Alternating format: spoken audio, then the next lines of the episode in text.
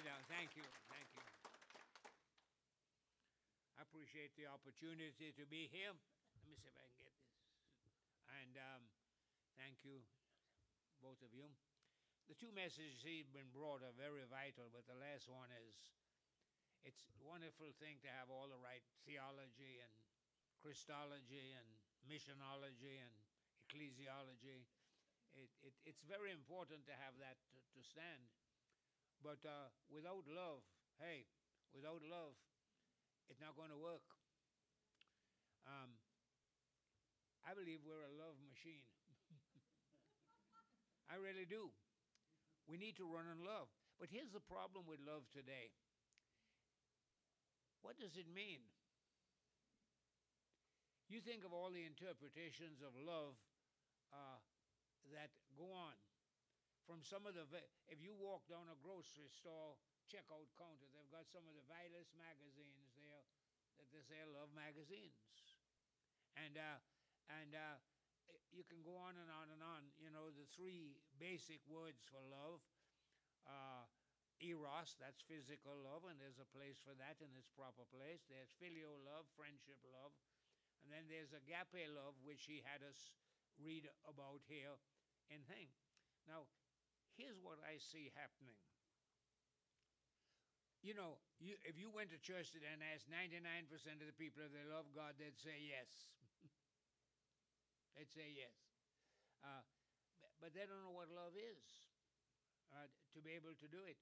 And the proper, the, it's sort of like this. If we're a love machine, we got to have love to run on. Now, if we're not getting the love of God that seems to keep everything in balance, for instance, one of the things I love about the definition of love, it does not keep accounts of wrong suffered. If you've got that love in you, uh, you won't keep accounts of wrong suffered, and all of us have could keep long accounts of wrong suffered, that things that people have done to us. So, what I see happening is this: uh, when a person, the only way you can get the love of God is from God. The only way you can get the, the love of a mother is from a mother. Hey, you have to get it from God, and it, it can't come secondhand. You've got to get it first firsthand. When people run out of the love of God, since they're a love machine, they still have to have love. So they're going to get out here to get it. Some uh, seek to get it in uh, uh, in with the filial kind of love, and they're talking about codependency. You know, hey, everything depends on codependence, so we fill up with that. And then a lot of it's being done with eros. Do you know what they say is the highest percentage of venereal disease in Florida? It's in a community made up of people like you. It's a retirement community. Hey, and it's an upscale retirement community. Hey, they say the highest percentage. You see, it's all like this. In Asheville today, I'm sure this is true. People are physically hungry. They can't get good food. They're going to be digging around in a garbage can. Do it all the time. You see all that sort of stuff. So you've got to have love. You've got to have God's love. It keeps the other two in balance. and the minute you run out of God's love, the other two are going to. And I don't have to tell you this. You know, um, the importance of it, um, I think the best illustration in the Bible, and I don't know whether I'm going to get to the message, what I wanted to do today, it really relates to this, but um, uh, is the Ephesian church. If you read the history of the Ephesian church in the Bible, uh, Paul went to, um, uh, somebody went to Ephesus and said, Have you received the Holy Spirit since you believed? They said, We haven't even heard of him. so they received the Holy Spirit and became a church that was known for its love. That's around 60 AD. Uh, and uh, if you read, it's one of the great churches in the New Testament. Uh, no question about it along that line. But hey, 40 years later, you know what God is saying to them? You guys are working hard, you're doing all kinds of good things, you have the right theology, but you have left your first love, and I'm leaving town if you don't get back to it. I mean, that's a vivid picture of the importance of the place of leaving love out of your life along that line. You know, I never come to Asheville. I only think of two or three things. Um, um, a few years ago, um, I was flying up here on Christmas Day, and uh, we were driving to the Orlando airport, and um, one of the billboards said that the lottery was $60 million. I've been telling God for a long time, uh, you know, that um, if you give me that money, I'd give it to missions, you know. And, you know, um, so w- it, it was Christmas Day, and we were flying up here. And when I got up here to Asheville um, um, and got settled down, I told God, this will really be a good time. I mean, you know, just think of just think of sixty million dollars. And this is what God said to me. And I'm really going to talk to you about hearing God today. So this is what God said to me. God said, Son, if I thought gold would have changed the world, I'd have sent gold instead of my son. And he reminded me that he uses very, very ordinary people. Very, very ordinary people uh, in his kingdom. Two of the people I support in mission one is a guy in Cambodia.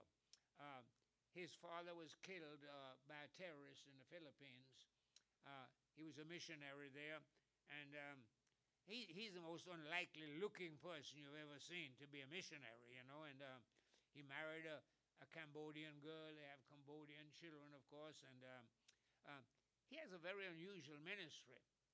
Uh, he was going to see a tribe out in the jungle, and God said, Don't talk to them about Jesus for three years.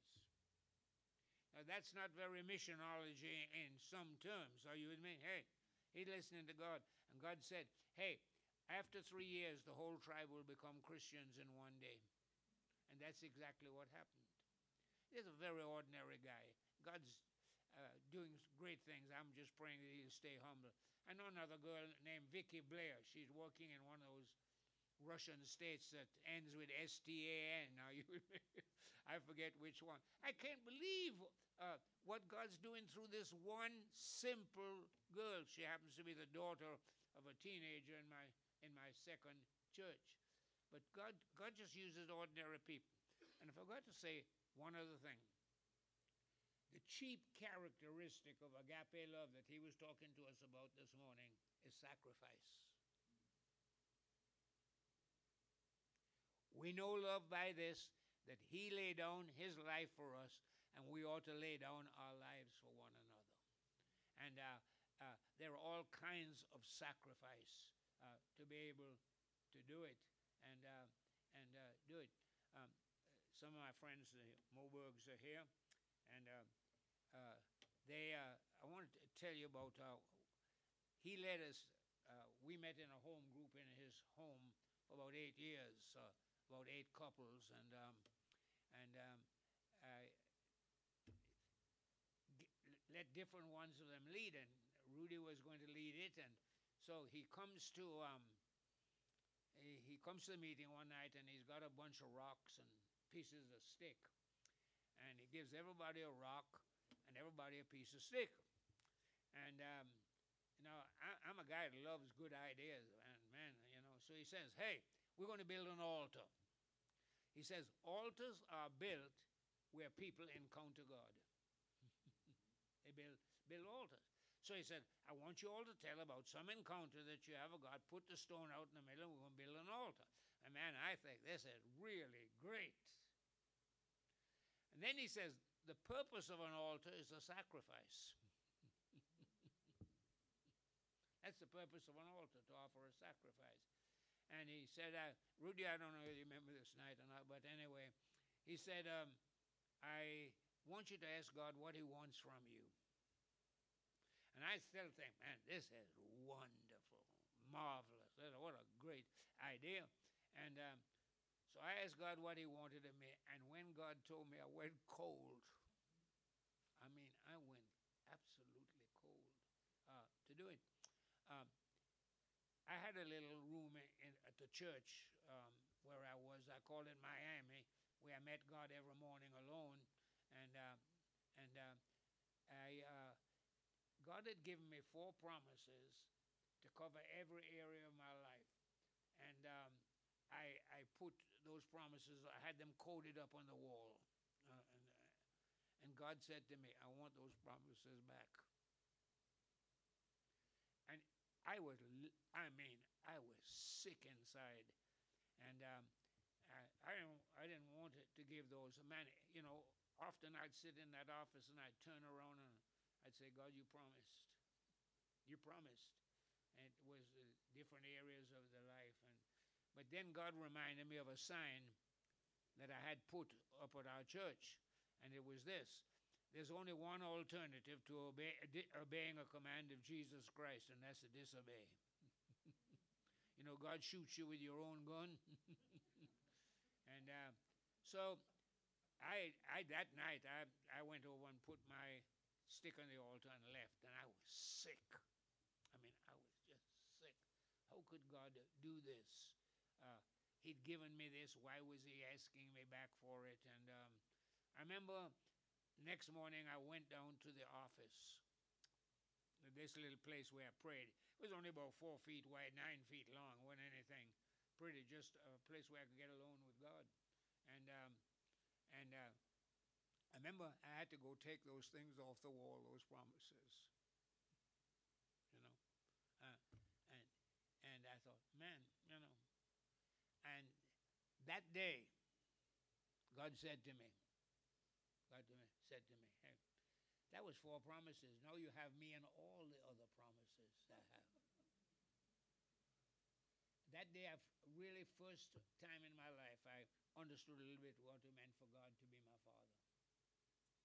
That was one of the first times in my life I ever realized, you know, we can use words, but what do those words mean? We, we interpret words in the light of our experience of them.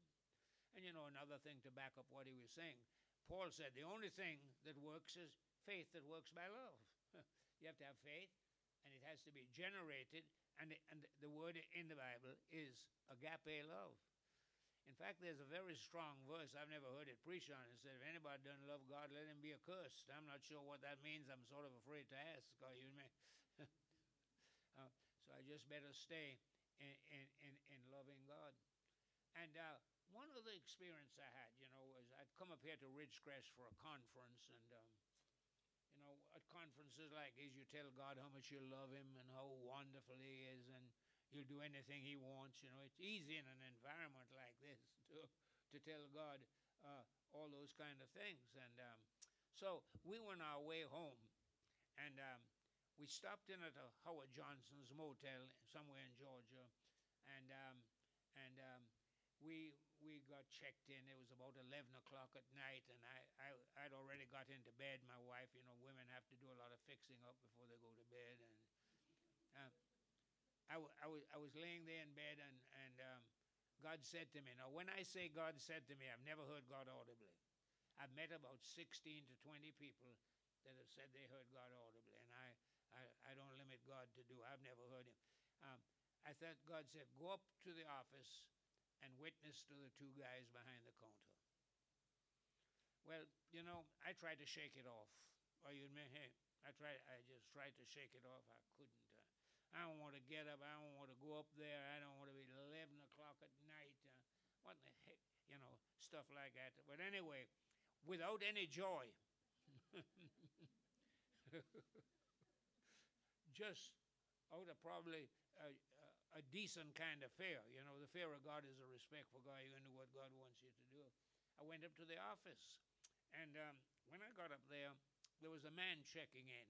You know, the Howard Johnsons have a clear thing up front, and um, I know it isn't good to witness to kids or to anybody uh, when they're doing their job. So it's 11 o'clock at night, and I, so I'm walking around outside waiting for him to check in, and that doesn't take very long. And I, I notice his car is from Brevard County, where I am in, in Florida. I'm in Florida. And uh, so when he comes out, I, I say, Hey, I'm Peter Lord from so and so from Florida. And so he grips me and says, You're the very person I'm looking for. He'd been driving up the, the interstate, and you, you don't stop at 11 o'clock at night when you rent a motel. And he said, Something kept pushing me on till I got in and I got pulled in. Well, I, I realized what happened. Here's a man crying, God help! And God said, Well, there's Peter. Lord tells me how much he loves me. Let's see now. she loves me. You know, will he do what I'm telling him to do? And uh, so he took me down to his room. I spent an hour with him. And just in case I didn't miss anything, I came back up and witnessed to the two young guys. uh, I mean, you know, um, those are the sort of things that uh, uh, are keeping me going now. Um, in, in my life, I look back across my life, and um, I'm just going to. I don't know what I'm going to do with the rest of this thing, but uh, let me just tell you a couple more stories that that keep me going. Um, one morning in my Miami, my devotional, that's the most precious place on earth for me, other than where I have the one at home now, uh, where I meet with God every day alone. Um, one morning I'm in there and um, talking to God, and God's talking to me, and He says to me, You don't really believe in prayer, do you? And I, well, that's not a very good thing to say to a preacher.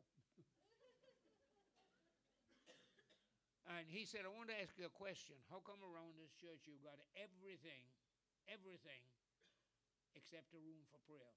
You got a kitchen. We had a room you could bake ceramics in. We had a nice gymnasium, and on and on and on and on and on. This was, I found out it's good. I, I keep a record. At this time, I was using a stenographer's notepad, and each page, I'd, I'd keep a record on this. This was December 4th. And God said to me in my mind, hey, uh, I know you don't have much faith, but uh, I want you to build a place where only prayer will be made. And, um, and as proof of it, that I'm asking you to do that, ask me to send somebody by the church with $500, doesn't know what to do with it.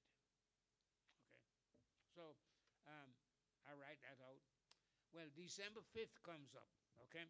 And I think one of the reasons we, we keep coming back to God is because He wants our cooperation. Are you with me? Hey, in answering the prayers. He might want us to write a letter, make a phone call, or whatever. So on December the 5th, he says to me, Ask me to do it before Christmas. So I wrote this out. I still have a copy of the sheet. Um, uh, do it before Christmas. Uh, so I, I, write this out, and uh, between December 5th uh, and 20th, when I'd ask God, He wouldn't tell me any, to do anything. On December 20th, I figured, man, God's in some real trouble. He needs some help.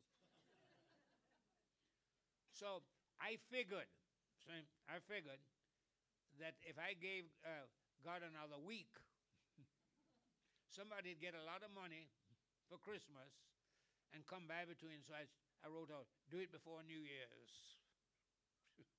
That's what I wrote out. You know. Uh, that day, a couple I'd never met before drove 40 miles. They were Presbyterians, and they said, God sent us over here to give you some money. And uh, had some bad news. Said, can't give most of it till after the first of the year. But on December 24th, guess how much money they gave? $500. And that prayer chapel stands up there today. And uh, prayer chapel is good, but it has to be used in order to, to be of any real uh, value and profit, and uh, it has to be used well along that line. You know, Jesus said, My house shall be called a house of prayer. It's become a house of preaching. That's what it has. It's become a house of preaching.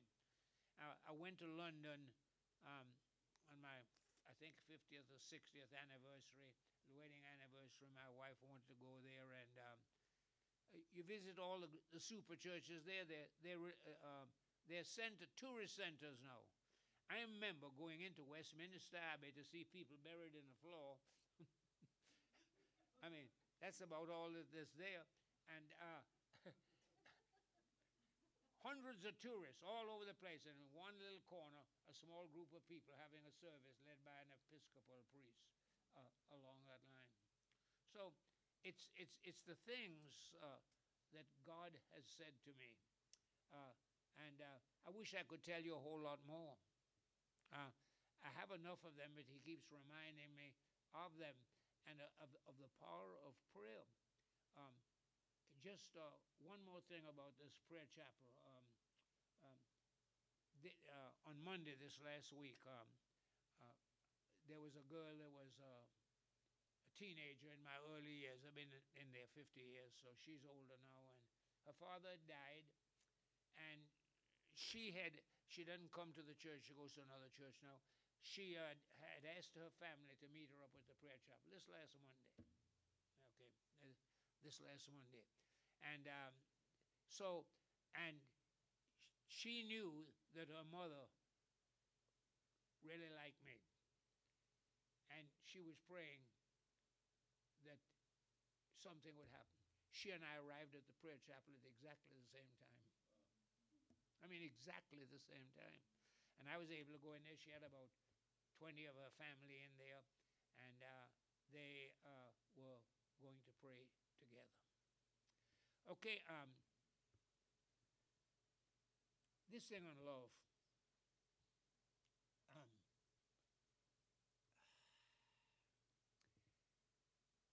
you got to keep it going. Um, I, my wife and I vacationed in Jackson Hole, Wyoming, for about 30 years. Every year we'd go out. Every single year we'd go out to thing. And, um, you know, there were a lot of to going out there. But one day it dawned on me what the real reason was why I like to go back out there. The first time we went out there, we didn't know where we were going or what we are going to do. So, um, my wife and I, somebody gave us an apartment out there, and we went out there, and uh, you know, it's the first vacation she and I had had where there weren't children along, and you didn't have to go see relatives. You know, when I go back to Jamaica, I had to see every uncle and aunt, and you, you, you understand what I'm talking about? Every one of them, you know. So, and um, here am I in Jackson Hole. Uh, before we take kids on vacation, we're going to the beach. There are other people. Here am I with her for one, about eight days. Hey, just her alone. You know, nothing else to do but to spend time with her. And I realized what happened.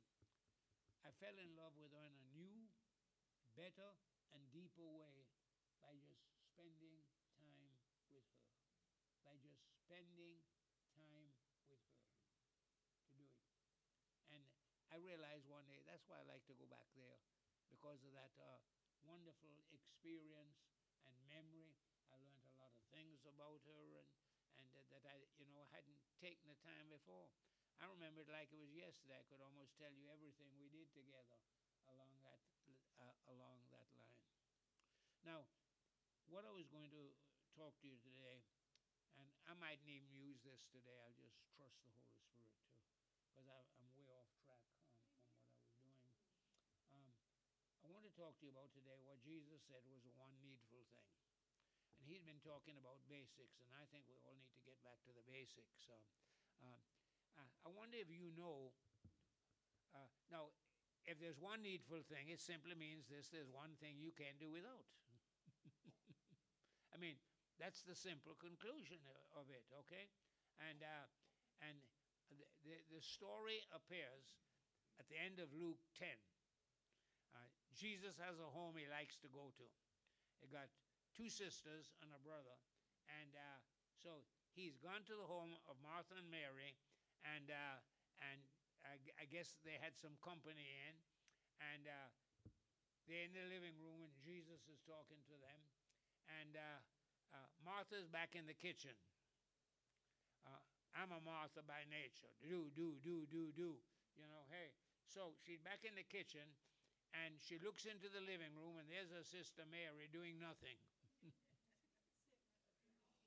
you know, and she gets all upset, and after a while, she can't hold it in. So she marches into the living room and she says to Jesus, Would you tell her to get in here and help me? and Jesus said to her, Martha, you're troubled about many things and busy about many things. Only one thing is necessary. Mary has chosen that, and I'm not going to take it away from her. I'm just not going to take it away from her to be able to do it. You remember, Mary was the only person that had any idea of Jesus and why he was going to be crucified.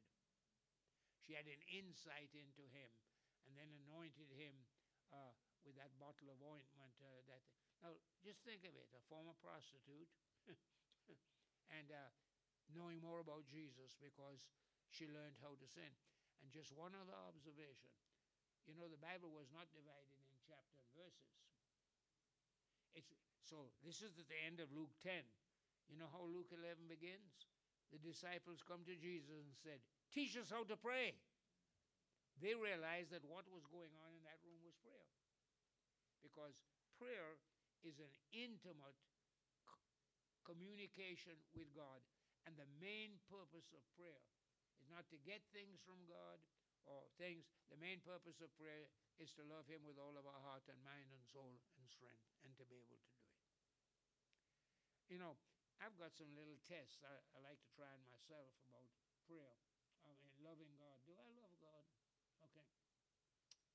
I found out this that, um, and uh, you just take it, and uh, I had to tell God, look, I, in my ministry, when I was about to quit the ministry, although I said, God, I don't love you, but I'd like to learn how to love you. I, I, I had, I just came to a place where I, I mean, love was just a word and a good word. Can you imagine a preacher saying, I don't love God?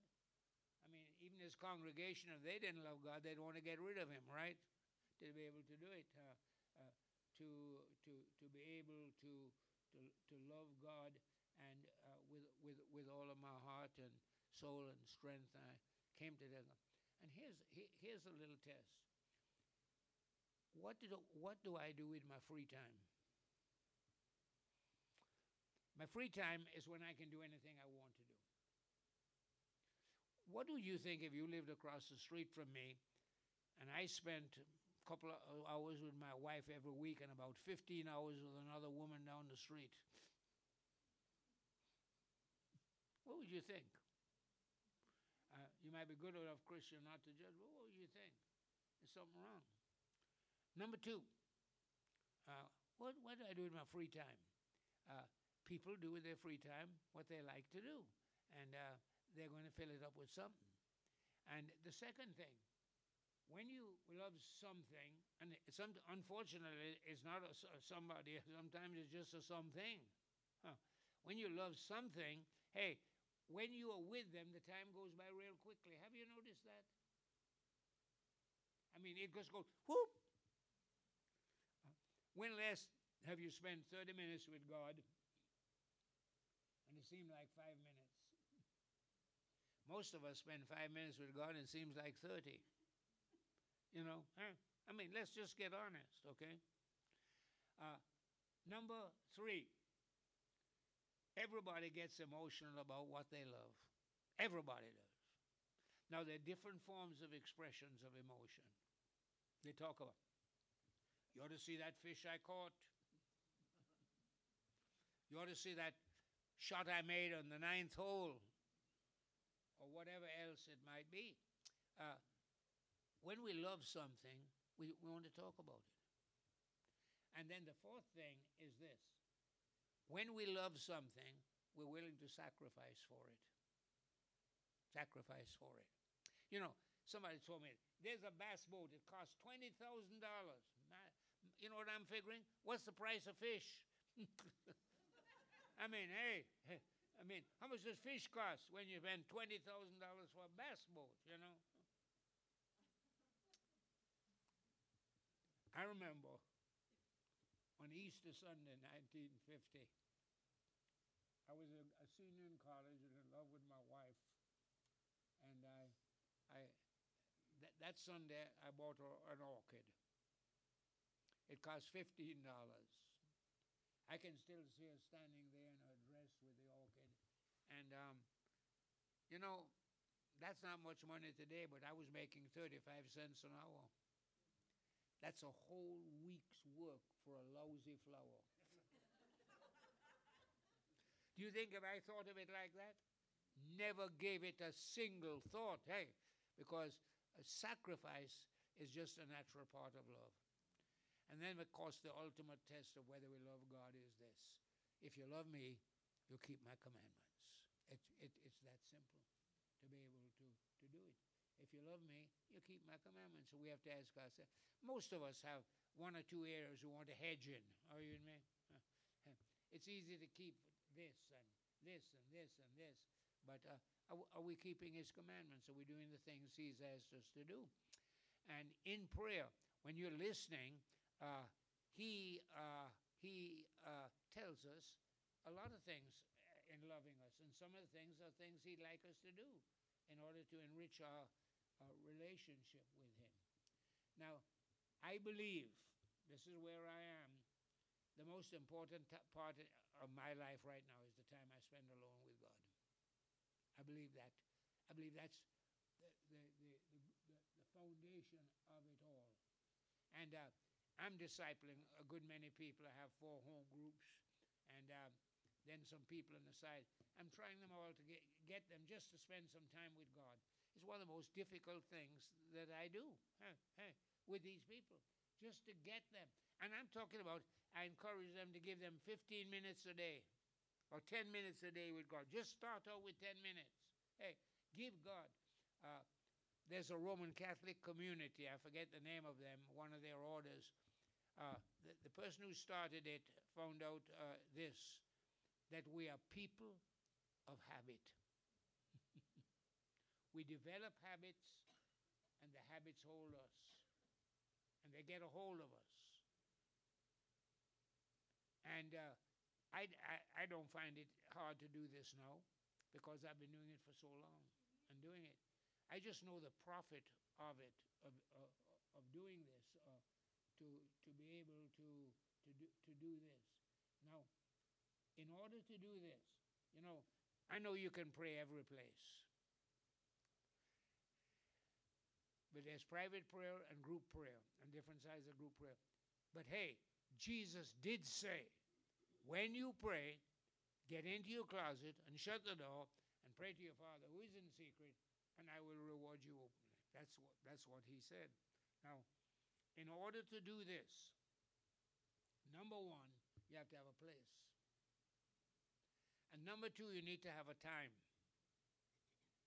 Have you ever thought about the Lord's Prayer? It's a morning prayer.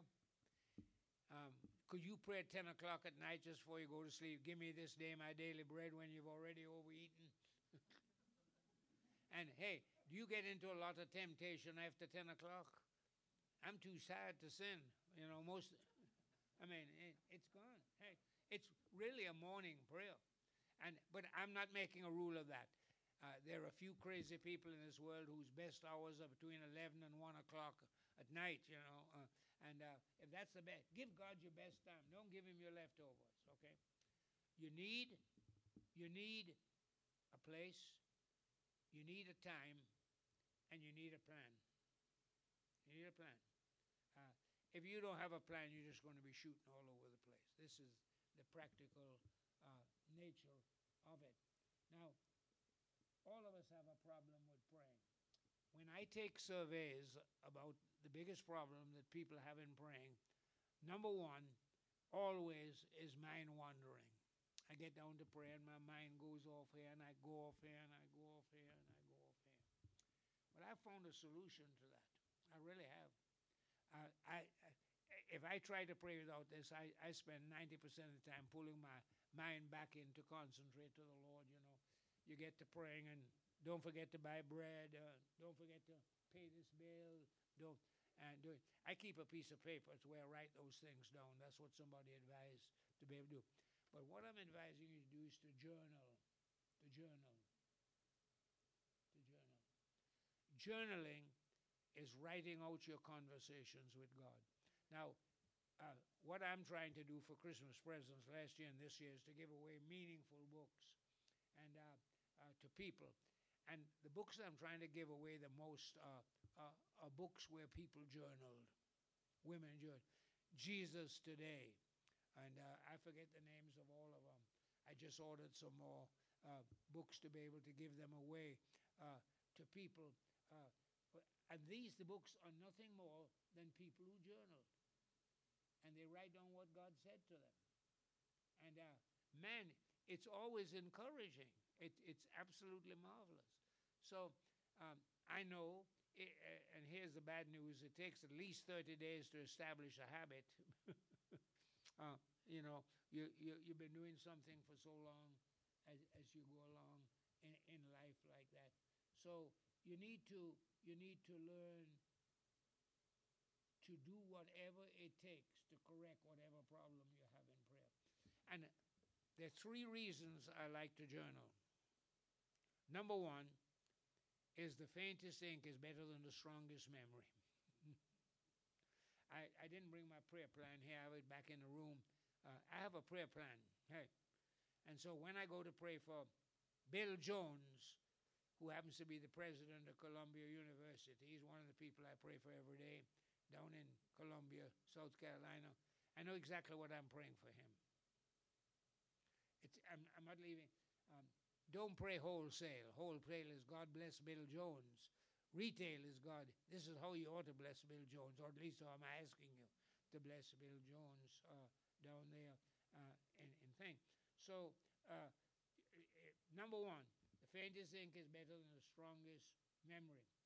But here's the main reason uh, to to journal that I found out. And then another thing you're going to experience is you're going to go back through your prayer uh, plans and you're going to say, Wow, God answered this. God answered this. You're keeping a record of, of, of what you are, are praying for with people. But here's the third most important reason there's a law in hearing. It goes like this if you don't give expression to an impression, you'll soon lose the ability to be impressed. Now, the Bible puts it a different way. It puts it like this Today, if you will hear his voice, harden not your heart. Three times in two chapters hear his voice or a hard heart. A hard heart is something that just passes over it. About two weeks ago, I took a journey back to my first church. It's now a, a jungle, really, literally. It was a sawmill town, and on the way I went by Gainesville, and I, I saw this man there, uh, a friend of mine, and, and his wife. They were raised in Titusville, and uh, uh, he's a world expert on mosquitoes, you know. and um, he was at my house. Uh, um, he asked me, they had a very small wedding and asked us if we could have the reception at my house. This was years and years ago. And um, he was uh, in the doctorate group uh, at the University of Florida. And uh, his ushers were people in the doctorate group, you know. And uh, during the reception, I went out at a little sidewalk in front of my house. Uh, uh, and um, and one of those ushers was standing out there and he said, Mr. Lord, You've got 18 different kind of crickets in that bush. And I went, ah. I'd never heard of cricket. He went on to tell me, and the University of Florida gave him a PhD for this, he could hear 220 different kind of crickets with his naked ear. And the, he said, the way I'd find a new cricket is I'd drive down a country road with the windows of my car down and I'd hear cricket and stop it and go out and find it. I mean, can you imagine that? Now, he never heard a cricket that he didn't record. He gave expression to it. I, I never hear crickets because I don't give a blast for them. How you mean? On uh, I just show you how all this works about hearing. On this sidewalk it runs from our front door to the driveway, it might be 15 feet. One day, uh, a bottle brush uh, limb off a bottle brush tree broke off, and I. It was a Monday morning, and I laid it on the sidewalk, and I want to see who picks it up. I'm going to say, you know, uh, my wife said we had kept 20 something people beside our own children, and I've never had any of them interested in yard work. Never. One time, one of the sons offered to cut my yard for me, but he was getting ready to hit me up for some money. I used to live under the illusion after they left home they wouldn't need any more money. Was that an illusion? so, This is the truth. That limb, you had to walk around it.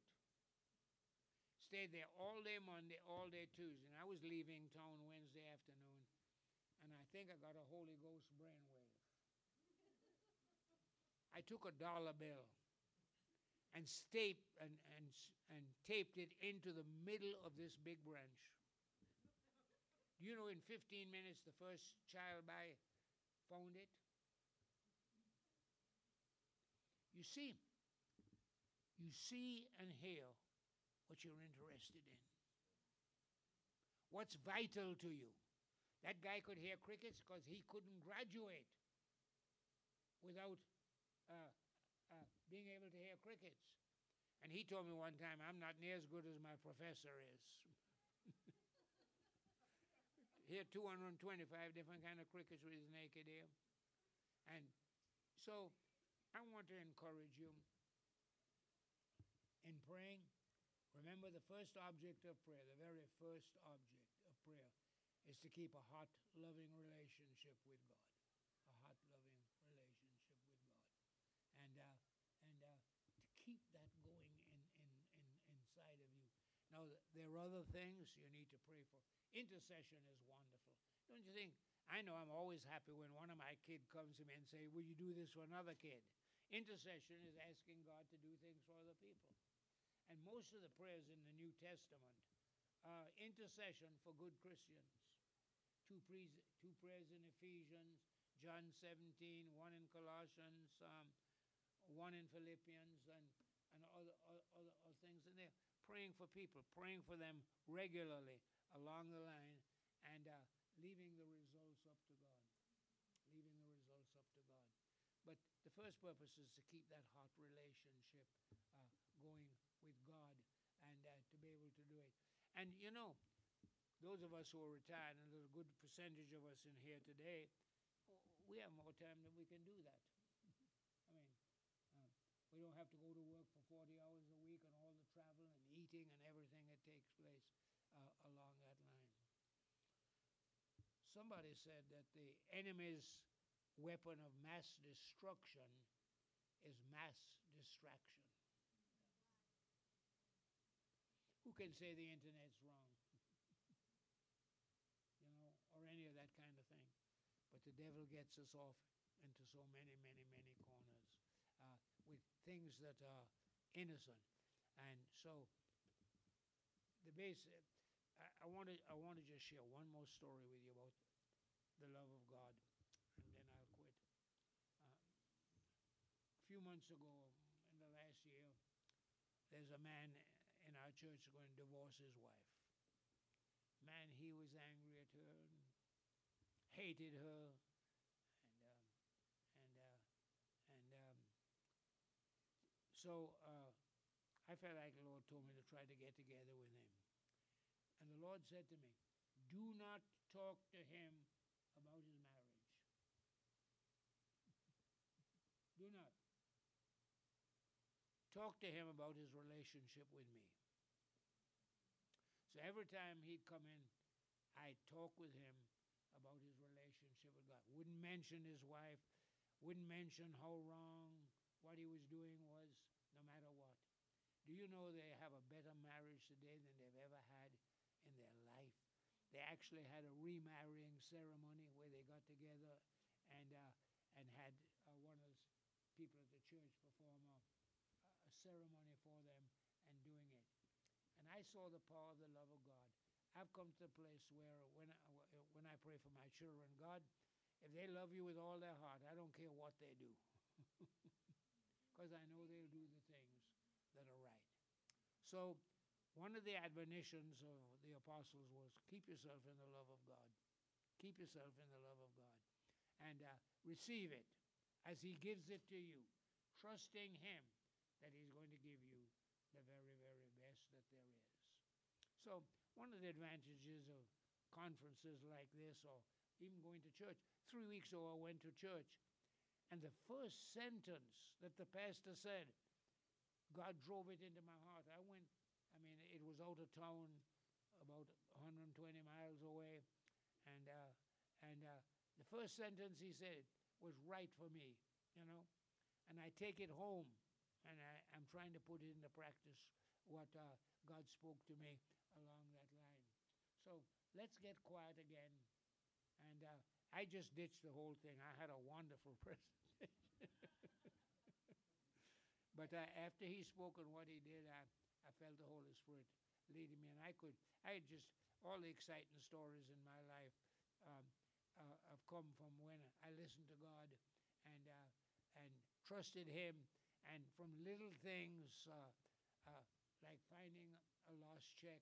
In fact, I'll just tell you this one. To the, uh, one time I went to um, in Florida, we have a campground like this for Baptists, and I was there, and when I went back home, I lost my wallet, and uh, and and uh, I had a check in it, you know, and uh, I said, God, I'd like to have my wallet back. And uh, is there anything I can do to help you? And God said, no. Six weeks later, my wallet was mailed back to me with everything in it. I'm, I'm just showing you the little teeny things in life. We have a loving Heavenly Father who's concerned about every detail of our lives. So let's just get quiet and ask God to. Uh, you've been at the conference. It might be something He said here today. it could have been something He said to you in your room or someplace like that. But look, take back home one thing that you're going to start to act on. You're going to start to believe and start to follow through.